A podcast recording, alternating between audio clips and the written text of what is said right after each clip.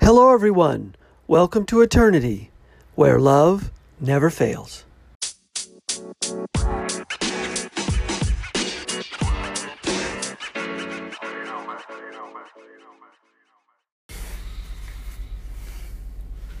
Hello, everyone. Thanks for listening. This is the Eternity Bible Study Podcast, where we walk through the Bible together every weekday, Monday through Friday.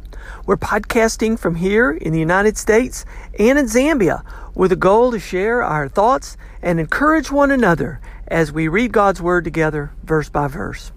My co host in Zambia, Matali, and I are both listening to Through the Bible podcast and then sharing our thoughts and encouragement with you. From America to Africa and everywhere else, God is in control. As always, our attribution goes to Through the Bible with Dr. J. Vernon McGee. So if you've ever wanted to try to read the Bible every day, we hope you can join us. We're regular people, just like you, trying to learn more about God and walk in step with His Holy Spirit. So if you have your Bible, feel free to read along, and if not, no problem. We'll try to put it all together for you. So let's get started.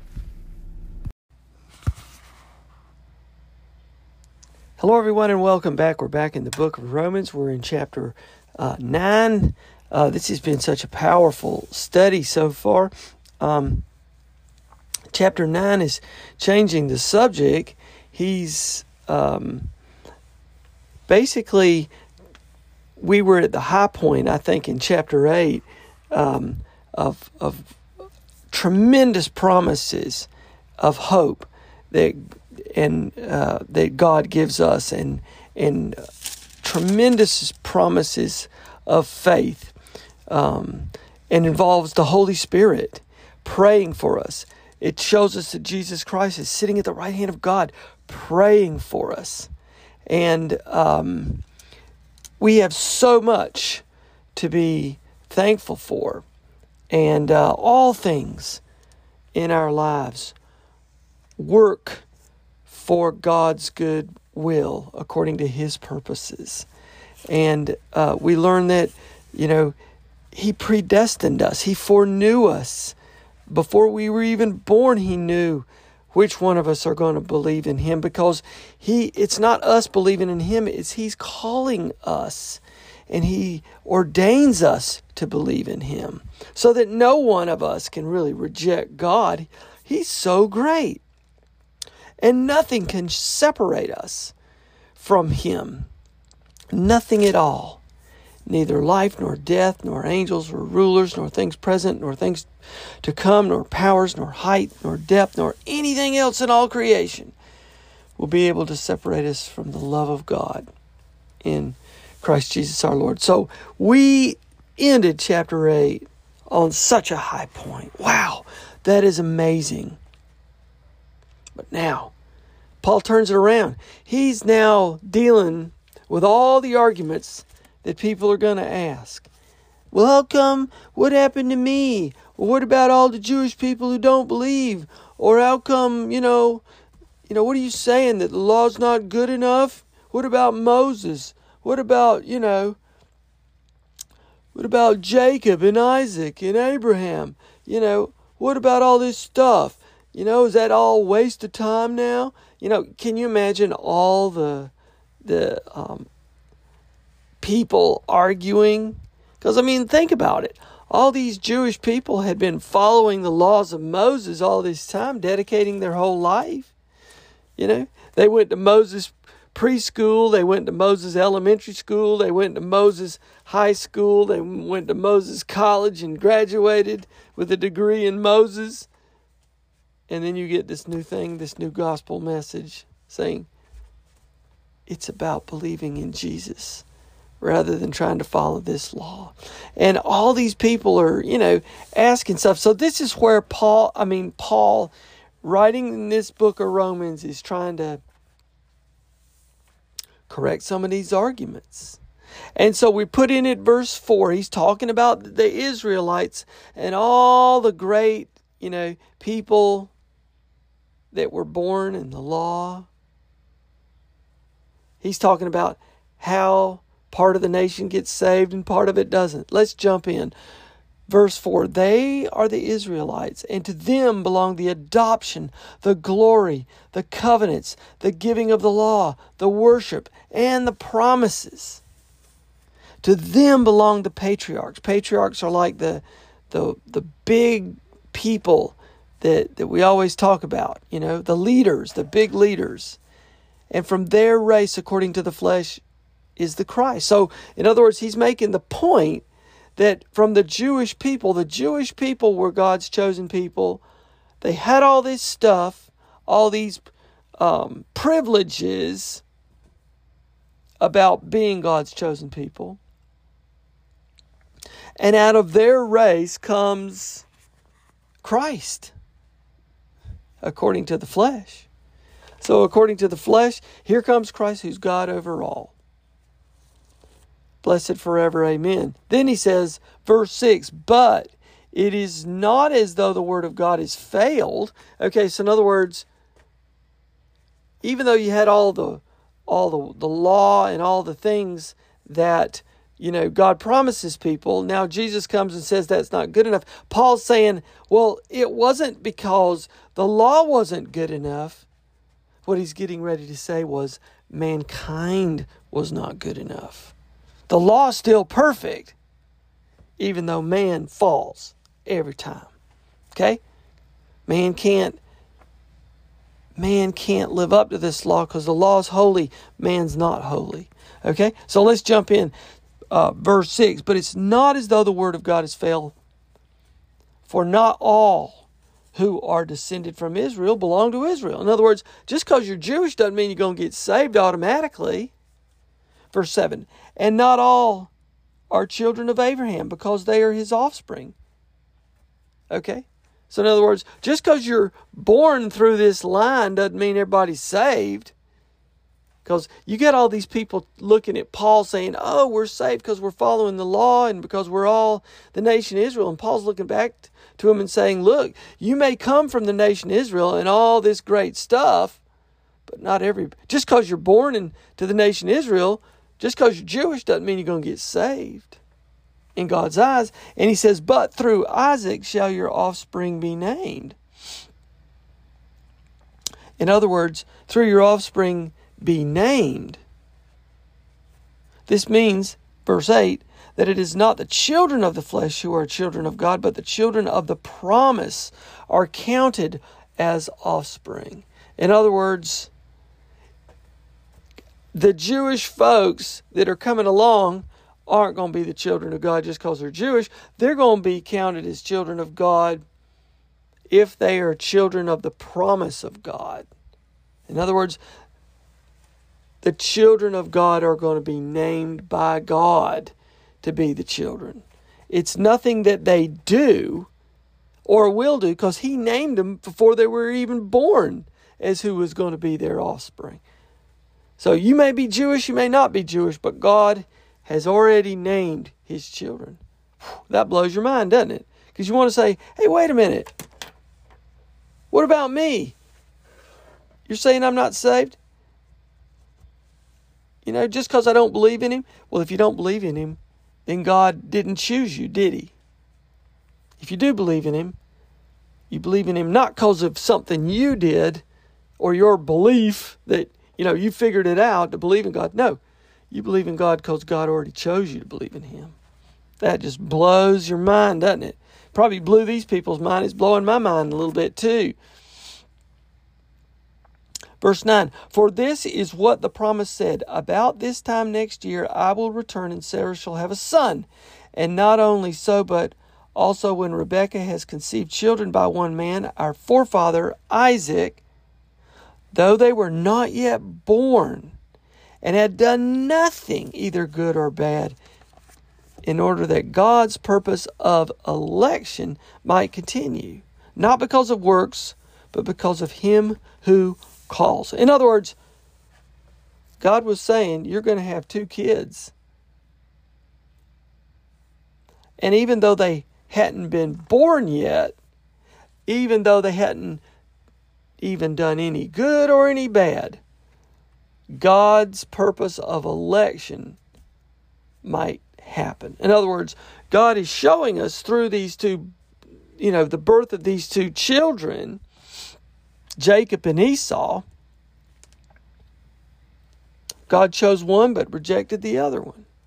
And it wasn't based on their it wasn't wasn't based on the works, but it was what God decided. Verse 12, she was told, The older will serve the younger. Verse 13, As it is written, Jacob I have loved, but Esau I have hated. And that, that quote comes from Malachi, verse 1, uh, I mean, chapter 1, verse 2 and 3. It shows that God set his saving love on Jacob and rejected Esau, hated. It's startling. My study Bible says the word hated is startling. How can God hate somebody? But as a sinner, Esau did not resolve, deserve to be chosen by God, who remains just in not choosing everybody. The salvation of anybody, you or me, it comes from God's mercy. In God's mercy, God has chosen some people to believe in Him and some people not to believe in Him. He chose Jacob and he didn't choose Esau. Now, look at what Paul's saying. Paul already knows what people are going to ask him. He says, What shall we say then? He's saying, Okay, I know what you're going to say. Is there injustice on God's part? In other words, that's not fair. How come God chooses Jacob and he hates Esau? How can he hate anybody? That's not fair.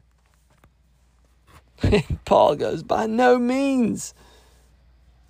Verse 15 For he says to Moses, I will have mercy on whom I will have mercy, and I will have compassion on whom I have compassion. That comes from Exodus chapter 33, verse 19. In other words, God's basically telling Moses, I can save whoever I need to save. I'm going to have mercy on whoever I want to have mercy on. These are my decisions, not your decisions.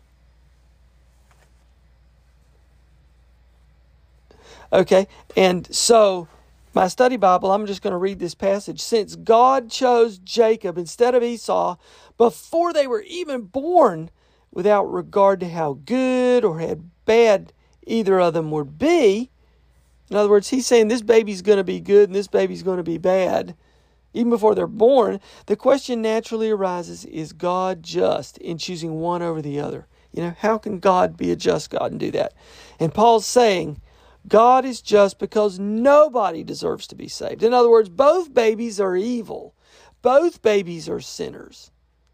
Jacob's a bad baby, Esau's a bad baby, you're a bad baby, I'm a bad baby. We're all bad babies. Nobody deserves to be saved. And salvation of anybody, anybody that gets saved, is due to God's mercy. Okay? Because in God, in His mercy, has allowed people to believe in Him. He chooses them. Just like He's showing us how He chose Jacob over Esau. That's God in His mercy. And Dr. McGee says, it's God's universe. You want a different universe? Go make your own universe. But it's God's universe. And you and me and everybody else needs to know our position in God's universe. We are nothing. We are dead. We need to be on our knees to Him. It's His universe. And only because of His mercy are we even chosen, ordained, before we even born, that He's going to allow us to believe in Him. Isn't that wild? Verse 16.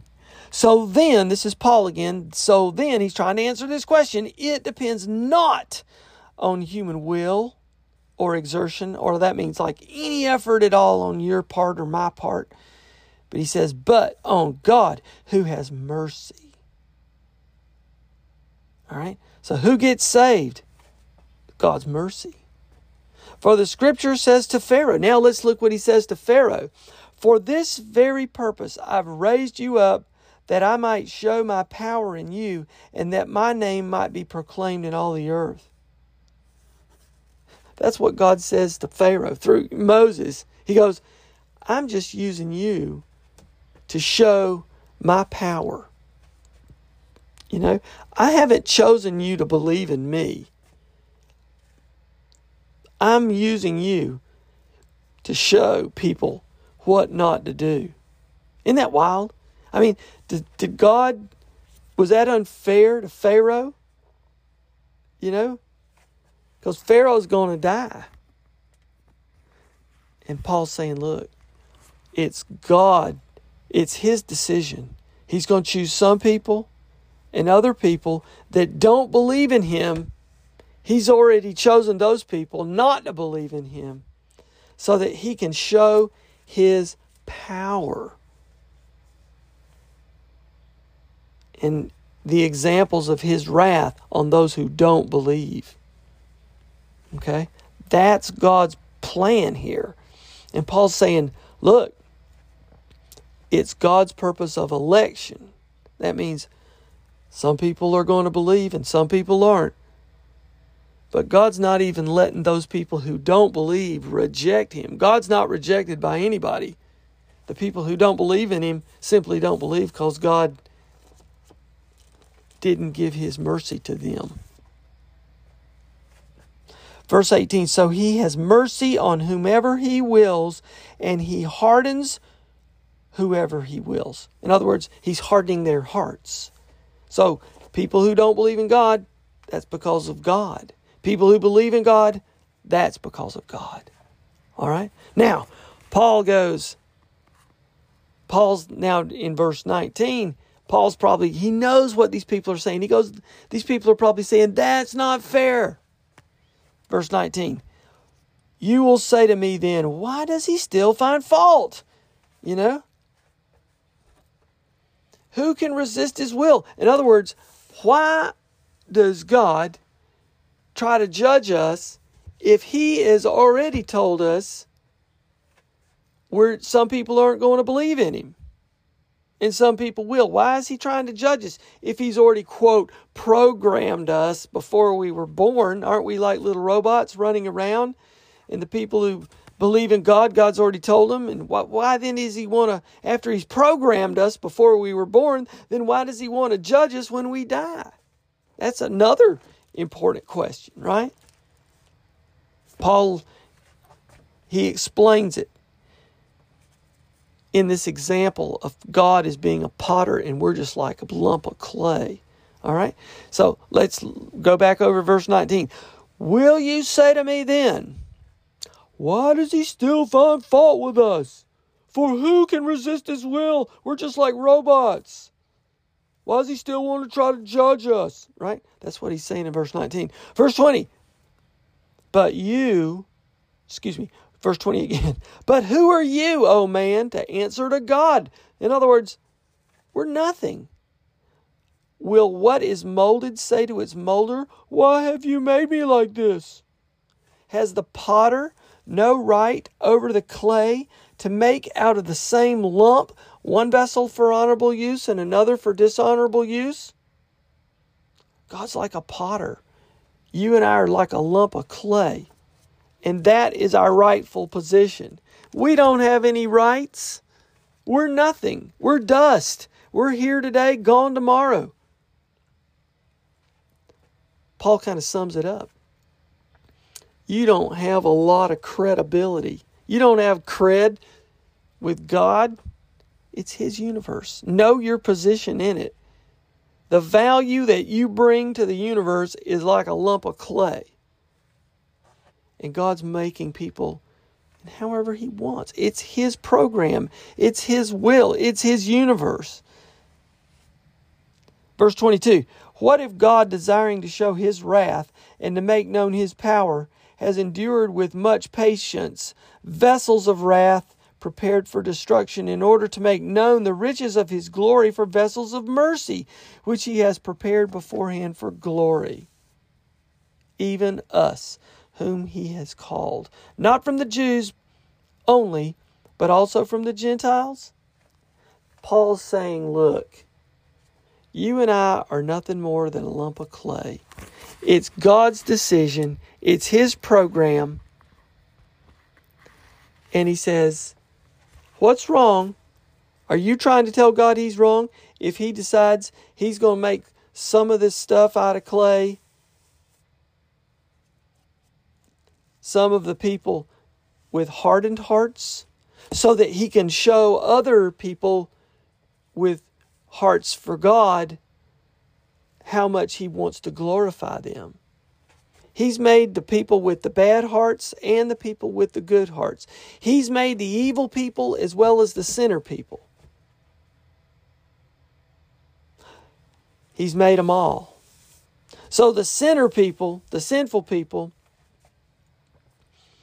they think they're rejecting God. They think they're out, they're outsmarting God. They think they've got God figured out. But God is here to say to them, I've already got you figured out. Because if you're somebody who in your heart is hardened and you think you're rejecting me, you're just a lump of clay. And I've made you to reject me so that I can glorify even more the people that I have made and I have chosen to believe in me. Wow, this is super duper amazing. So we're going to stop here. Um, our co host in Zambia, Matali, um, if I include her in the podcast, that means she's been able to um, record her segment of this study today. But this stuff is really powerful stuff, and it goes to show you that if you are believing in God right now, you're putting your trust in Him, you've got to know something important. And that thing is, is that God made you special.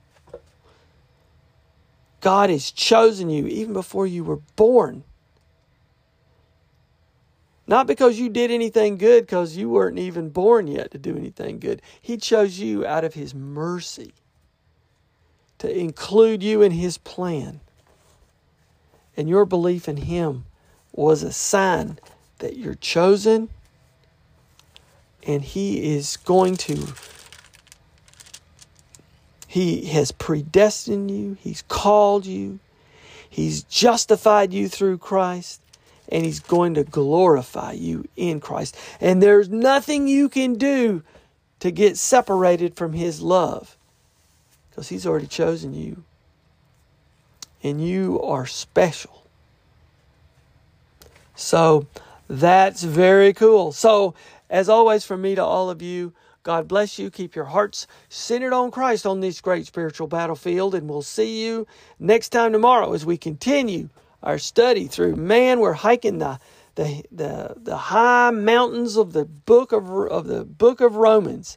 So as always, our prayers go up for sweet Emma and sweet Jean.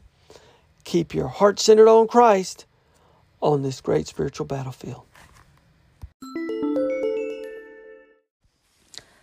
Hello. So today's teaching is coming from Romans chapter 9, beginning at verse 4 all the way through to verse 24. So we are in the section we have labeled dispensational, and um, it deals with God's purposes in the nation Israel. Chapter 9 deals with God's past dealings with the nation Israel. Chapter 10 deals with God's present dealings with the nation Israel, and chapter 11 deals with God's future dealings with Israel. He's not done with these people. So, for those expositors and people and critics who think God's done with the nation Israel, he is not yet done. So, this is a section that is labeled dispensational. So, verse 4 of Romans 9 reads Who are Israelites? To whom pertain the adoption, the glory, the covenants, the giving of the law, the service of God, and the promises. So Paul asks the question, Who are Israelites? And then he identifies them here. So there are eight marks that identify um, an Israelite, and we had started talking about it in yesterday's study, and today we'll, we will pick up from there actually just from the beginning. So the marks for an Israelite is they have the adoption, that is, they are the only nation that God called Israel, my son, the only nation God has ever chosen. That's the first marker. The first second marker is they had the glory. So they are the only nation that ever had the visible presence of God. The church today doesn't have the visible presence of God. That's because the Spirit of God indwells every believer, making the living Christ, um, who is at God's right hand, real to you and me, real to us. The third marker is God made covenants with the nation Israel that he intends to carry out. Most of them have been carried out. Um, so, but there are a couple that haven't been carried out yet, and um, many of them he's actually already um, fulfilled. Fourth marker is God gave to them. The Mosaic Law, and that's Exodus 19, verse 5, which reads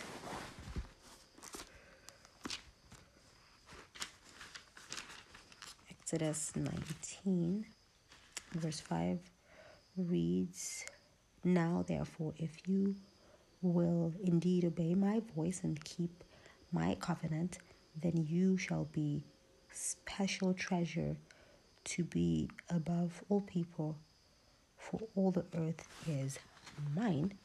And if we turn to Exodus 31, verse 13, it reads, Speak also to the children of Israel, saying, Surely my Sabbaths you shall keep, for it is a sign between me and you throughout your generations, and you may know that I am the Lord who sanctifies you. So here he, he gave the Sabbath to the Israelites. And to us, he didn't change the Sabbath day, but he changed us. He gave us the Holy Spirit. And um, the Lord Jesus Christ um, is our go in between who died for us. So we rest in the Lord Jesus Christ. So um, this is for the nation Israel, and today we are in Christ, and that's um, a new relationship. And the fifth marker is they have to do with the worship of the tabernacle and later on the temple. So they were to be a kingdom of priests. And if we turn to Exodus 19, verse 6, which I think states this, um, it reads, And you shall be to me a kingdom of priests and a holy nation. These are the words which you shall speak to the children of Israel. Okay, and then, um, you know, the nation actually failed, and God, um, the, the nation failed God, so He took one tribe, that's the tribe of Levi, and they had the service of the tabernacle and later on the temple. The sixth marker is they had God's promises, and the Old Testament is abound with God's promises to these people. So when God told Joshua to cross the Jordan to and possess the land, so that was um, they were going to the land God had promised them. That's one of God's promises. So, um, you know, if the you know from all the books that we've actually read, we can actually see um, the promises that God gave to these people. He promised them. Uh, you know, he promised them a land of milk and honey. And that's one promise that he actually granted them. They went into Canaan. They just failed to actually um, keep the end of the bargain. Then the next marker that the Israelites is they have the fathers. That's Abraham, Isaac, and Jacob. And the eighth and last um, marker is um, the identification is Christ the Messiah. Okay, going back to sorry the seventh. It's not that, it's not that Abraham is not our father. He is father of the nation, but it's for them they have they're directly their fathers. We are. Uh, we have Abraham, Isaac, and Jacob as our fathers through the Lord Jesus Christ. Once we actually, um, when He died uh, for us, we died in Christ, and we are part of um, Christ's family. So, going back to the eighth identification, is Christ is the Messiah. He came according to the flesh and came to the earth, and he was a Jew. So, a woman at the well actually called him a Jew, and Paul was careful to actually say, We know him no longer through, though, sorry, no longer though after the flesh. So, uh, Christ, uh, Paul, sorry, recognized him as the God man, you know, and the Word became flesh. So he is Christ overall. God bless forever more. And um, Paul identifies him so, you know, as the God man. So he is the God man as Paul has actually identified him in scripture. Okay, so verse 6 of scripture, that's Romans 9 reads. Actually, let me read verse 5.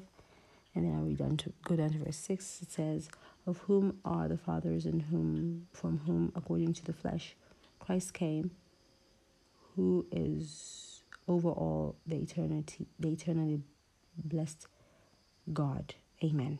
Verse six. But it is not that the word of the God, that the word of God has taken no effect, for they are not all Israelites who are of Israel.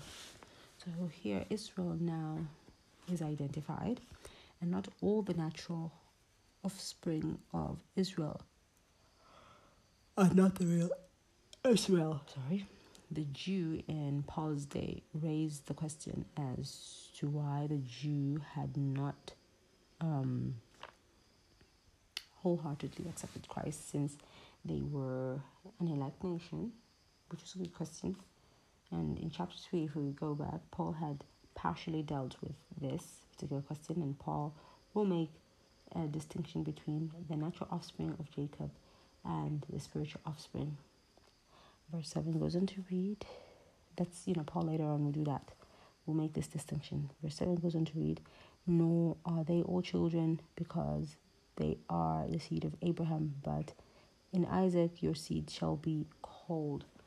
So if the seed were um, reckoned on natural birth alone, then you know the Ishmaelites, the Edomites, the Midianites would all be included as would you know would be included as these are all physical offsprings of Abraham, but this was no assurance that a person was a child of promise, you know, just because they are the direct seed. It's just no assurance of, it's, just not about who exactly or what they are, like what their lineage is. Yes, they are sons of Abraham, Isaac, and Jacob. Uh, they're the natural offsprings, but that doesn't qualify them automatically to be um, to be the you know it, it, to be reckoned on to be part of a family rather. Yes let me just put it like that to be christ part of christ's family. Verse 8 scripture goes on to read that is those who are children of the flesh. These are not the children of god but the children of the promise who counted as the seed. So Paul makes it clear, he makes a clear distinction between the elect and the non elect of Israel. And if we look at Acts 21 20, it reads um, 21 20 reads, And when they heard it, they glorified the God, the Lord, and they said to him, You see, brother, how many myriads of Jews there are who have believed, and they are all zealous for the law. So, in Israel, thousands actually turned to Christ after the death and resurrection of Christ. So they were the elect, and Paul called them Israel. Verse 9 goes on to read, For this is the word of promise. At this time I will come, and Sarah shall have a son. So the children of the promise are not those who believe something. You know, Isaac didn't believe before he was born. Isaac was the promised seed, so God promised and made good. Verse 10 goes on to read. And not only this, but when Rebekah also had conceived by one man, even by our father Isaac.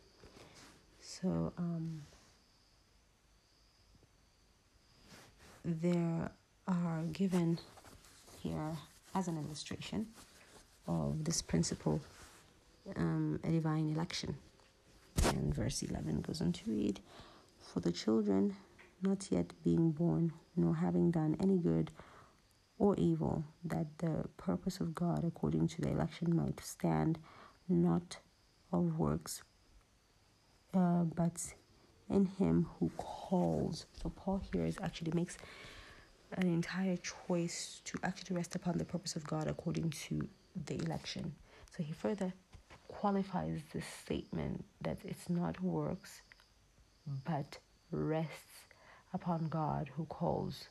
So, not uh, the call, this is not the call of salvation. So, it's not about the works or, like, you know, we said earlier on, like the natural, the physical um, connection, like, you know, direct connection, like the Ishmaelites or the Edomites and all. It's, it's about whether one rests upon God to be part of God's family. Verse 12 goes on to read It was said to her, The older shall serve the younger. So this was given before the boys. That's um, Jacob and Esau were even born into the world. Um, verse 13 goes on to read, As it is written, Jacob I have loved and Esau I have hated. So this statement only was only made until the boys had actually lived their lives and two nations had come from them. And those two nations had had almost 200 years of history. So the statement was actually given in the last book of the Old Testament. Um, that was, you know, years later. Um, after you know Exodus was written. Verse 14 goes to read, We shall, what shall we say then? Is there unrighteousness with God? Certainly not. So we have um, another section here that we've gotten to, and the choice um, of Israel is in the sovereign purpose of God. That's the new section here. So whatever God wills, that's his sovereign purpose. You know, whatever we fail to understand, the question that we cannot get answers to, it's because it's the sovereign purpose of God. So um, the natural man actually rebels against the sovereignty of God, which is, you know, the highest state of rebellion. So if anything is left to God to make the choice, it's actually met immediately um, and concludes that there is injustice, right? So we don't question um, of men, for example, politicians. Um, you know, we don't have like especially politicians, you know, decisions they make and all, if they're unjust and all, we don't question that. But we don't trust God's judgment. And God is He's a creator, He's the owner of this universe. And God is uh, not unjust. So we cannot reconcile God God's sovereign election with man's free will. We are just creatures and he's God. So we are in his universe and he runs it as he wills. So if we don't like how he runs it and we feel it's unjust, then we should probably to, to go to another universe ourselves because at the end of the day, we are just created. We are creatures and God created us. And, um, you know, a lot of times, um, you know, he he runs this. Not even a lot of times he runs this by his purpose to achieve his purpose. So he runs based on the sovereign his sovereign will. Verse 15 goes on to read. For he says to Moses, I will have mercy on whomever I will have mercy, and I will have compassion on whomever I will have compassion. So Moses actually wanted to see the glory of God, and he said to him, I will show it to you, but I won't show it to you because you are Moses, but I will show it to you because I am God. So God, verse 16 goes on to read, so then it is not for him who wills, nor of him who runs, but of God who shows mercy. So God's mercy is not extended as you know, recognition of human will, nor is it a reward of human work. These are not motivating causes of God's action. So God extends mercy because he actually is God. Who are we to question him? I mean, he extends mercy out of his sovereign will. God will have mercy on him how he will have mercy on. He will have compassion on whoever he will have compassion. We cannot question God like why did you do A, B, C, D? It's his sovereign will. And this I've come to actually understand. Um, one time I just don't remember recall what book we were in, you know, just a couple of I think a month after the passing of mom. And I had a lot of whys and then I read about the sovereign will of God, and there was my why that was answered. You know, I may ask a lot of questions and um, try to figure out why certain things happen, why we lose loved ones, just like that. And what I don't have an answer to is that why. And, you know, it's the sovereign will of God to um, why certain things actually happen. It's God's universe. And if God feels it's someone's time to actually go home, He wants them to go home, then who am I to actually question it? So that's my why. So, you know, every time I look and ask the why in this earth, like things I cannot understand, this is my why God's sovereign will. So God will have mercy on whom He will have mercy on, and He will have compassion on whom He will have compassion. Um, okay, so verse 17 goes on to read. For the scripture says to the Pharaoh, For this very purpose I have raised you up, and I may show you my power in you, and that my name may be declared in all the earth. So God actually used Pharaoh. So God will, yeah, people say Pharaoh was not an elect but God will, uh, God's will in Egypt, you know, had to prevail, and you know Pharaoh actually made his own decision. Even the, yeah, God used him, but Pharaoh, he like pushed him to actually just do what was in his heart because Pharaoh did it out of his own decision, and all that God actually did was make or force him to make the decision that was in his heart. So God is God. He is in charge today, and he rides triumphant in his own chariot. Today, he is not stopping for man's green light. He just keeps moving and moving. Um, and um, God is God. He is sovereign. So, this is our teaching for today. Thank you all for listening, and God bless you all, and have a pleasant pleasant day. Bye.